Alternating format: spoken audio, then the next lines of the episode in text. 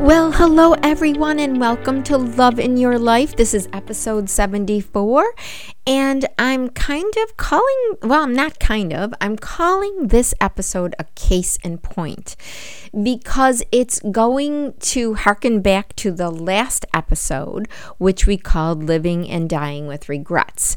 Now, as you know, if you've been listening, uh, we talk about intention and purpose on this show. We want to know what we're here to do, each an individual, and we believe that each life is comes here with intention. There is an intention in the universe that contains our unique purpose. And part of our jobs here is to uncover what that purpose is for our unique selves so that we make that contribution that we came here to make. We learn what we came here to learn. We complete this process within this evolution um, of our souls. Um, and you know, if we believe in past lives and next lives and all that kind of stuff, you know, it doesn't necessarily matter. It just matters that we know that we are here to do something. Each and every person that's alive comes here with a purpose. So that's the premise with which we begin this next sort of, um, you know, uh, continuing conversation about uh, living and dying with regrets, because we know that you know we can uh, we can actually die before we feel uh, that we've really lived, and I think that's the fear that we have is you know did I do what I came here to do?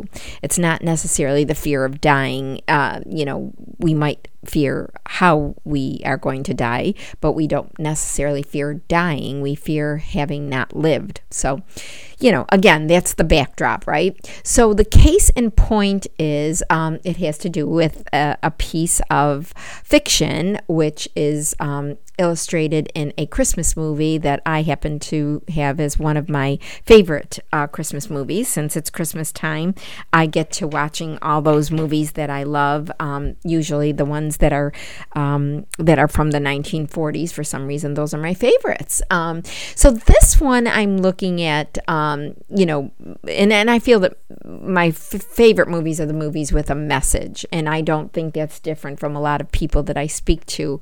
They really enjoy enjoy um, having some sort of message with the movie.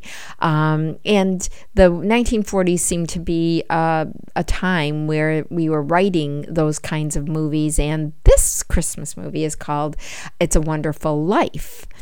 And it features uh, the protagonist, George Bailey, played by, uh, I can't remember his name right now. I have these little moments when I can't remember things, but um, we meet George Bailey and we can't help but like him, right? Um, he's a good guy. He's, uh, you know, we meet him when he's fairly young and he saves his brother's life. And, but we, we also know something. He's very young. He's about maybe nine or 10 years old but what we learn about him right off the bat is that he has a dream, he has a passion. And what is that passion but to travel? To travel the world. He's going to be an architect at some point, but he's going to travel the world, and he's even part of an explorers um, uh, uh, group that where he gets to read about all the places around the world, and he mentions it several times. So this is a great passion of of his, and um, I just feel that he's you know going toward that dream. He's definitely going to work very hard to achieve his dreams, and it has nothing nothing to do with the small town uh, that he's born in uh, because he wants to see the world, right? That's part of his big passion and his dream.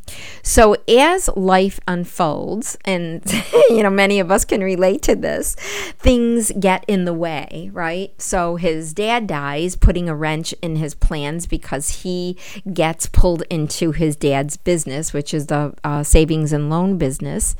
And um, his brother, whose life he saved, is in the service. So he's going to do his job of getting educated and being in the service while George Bailey has to run the savings and loan.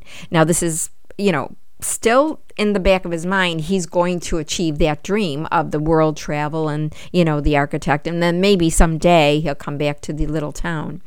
But what happens is after he is um, is appointed in in this uh, business he falls in love with a woman who is very much part of the local scene and she's not going anywhere. She loves her little town and she even has a house picked out. Um, for them for her her life for her future for her husband and her children because that those are her dreams right?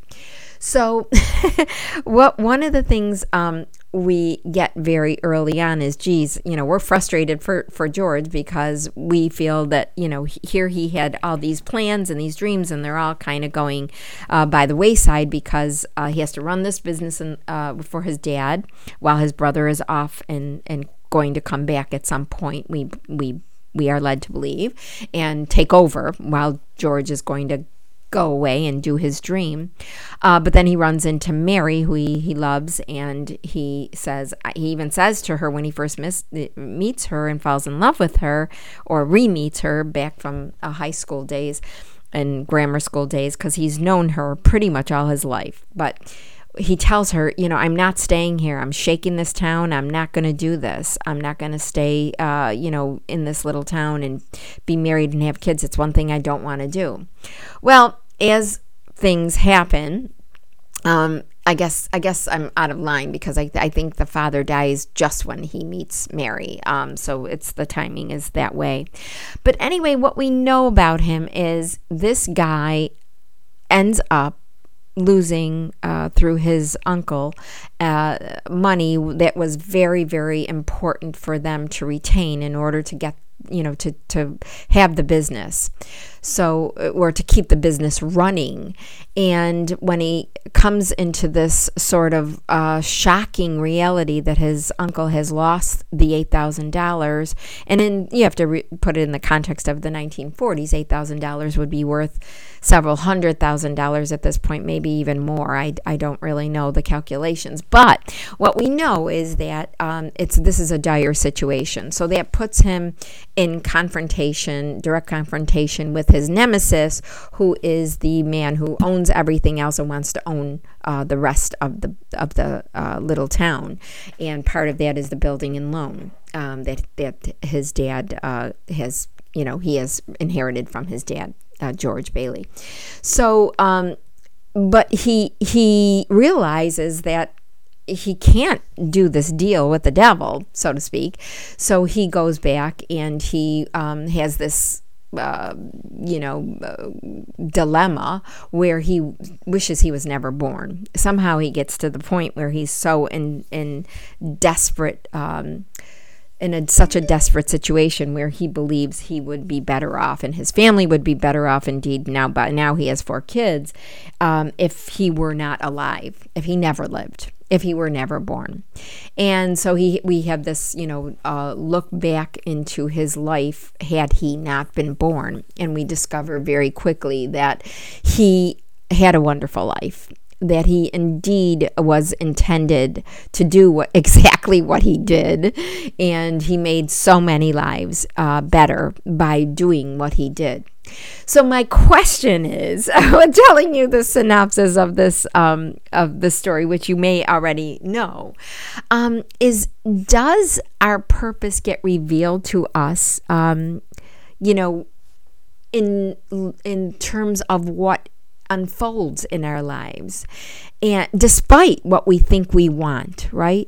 Despite what we think is our passion, if we're so lucky to even have a passion or know our passion with uh, with the passion that George Bailey knew his, right? Because we meet him and he's very sure he's going to be going around the world. He's he's going to travel the world, and um, so I don't you know, I, I, I watch this movie and I always get delighted by the fact that people come to his, um, the people that he's helped all of his life come to save him from his troubles at the end of the movie. And it's a beautiful ending of a movie that has everybody together, all the townspeople that come together to save uh, George Bailey and the savings and loan with, with the collective. Um, uh, you know, the collections of money that they've taken up, which far exceed uh, and going to ex- far exceed what he actually has lost that eight that measly little eight thousand dollars. But you know, we what we really get at the end of the movie is God, that was his purpose. I mean, it had to be his purpose. It, it improved so many people's lives. And he has love in his life with Mary and his four beautiful children.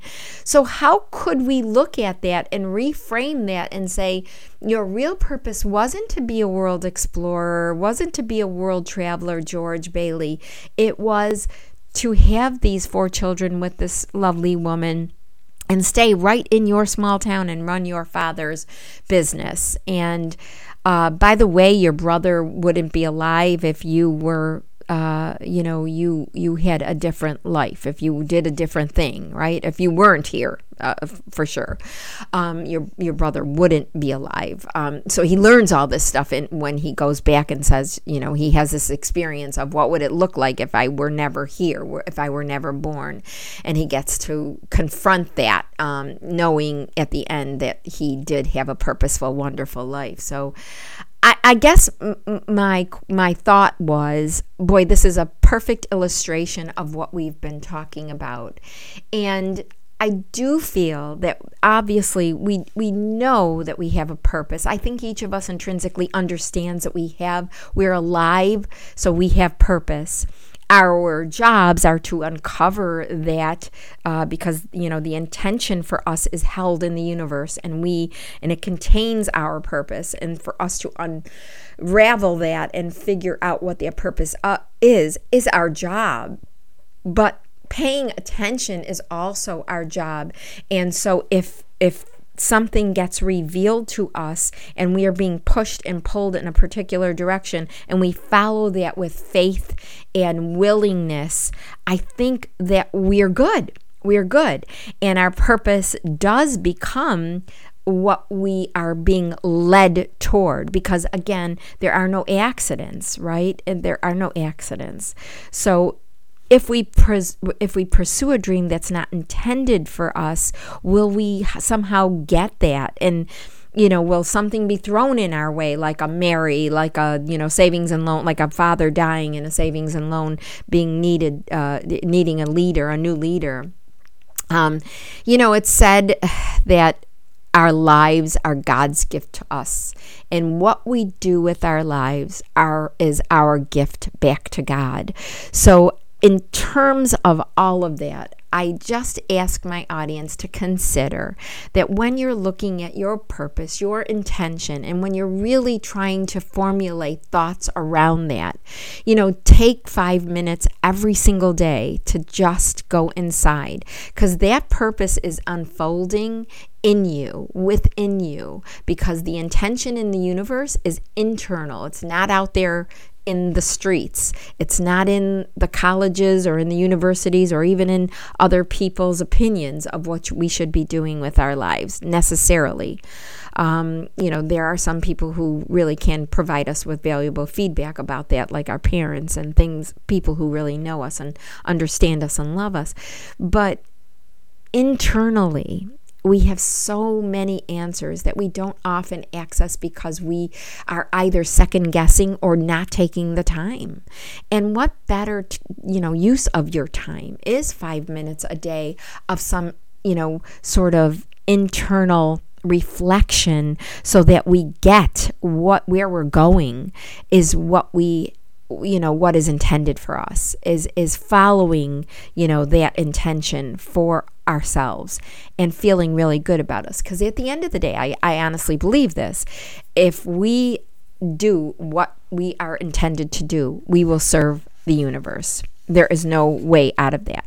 I think that our place will be very uh, clear uh, that what we have given matters to the world and uh, I think each of us knows what that what that really means. Um, So so just just you know sort of believe having faith in in that process is really what I'm asking you to do is to have faith in the fact that it will unfold and it will be clear to you and you won't have pain and anxiety and suffering because you will be following in the right purposeful path for yourselves.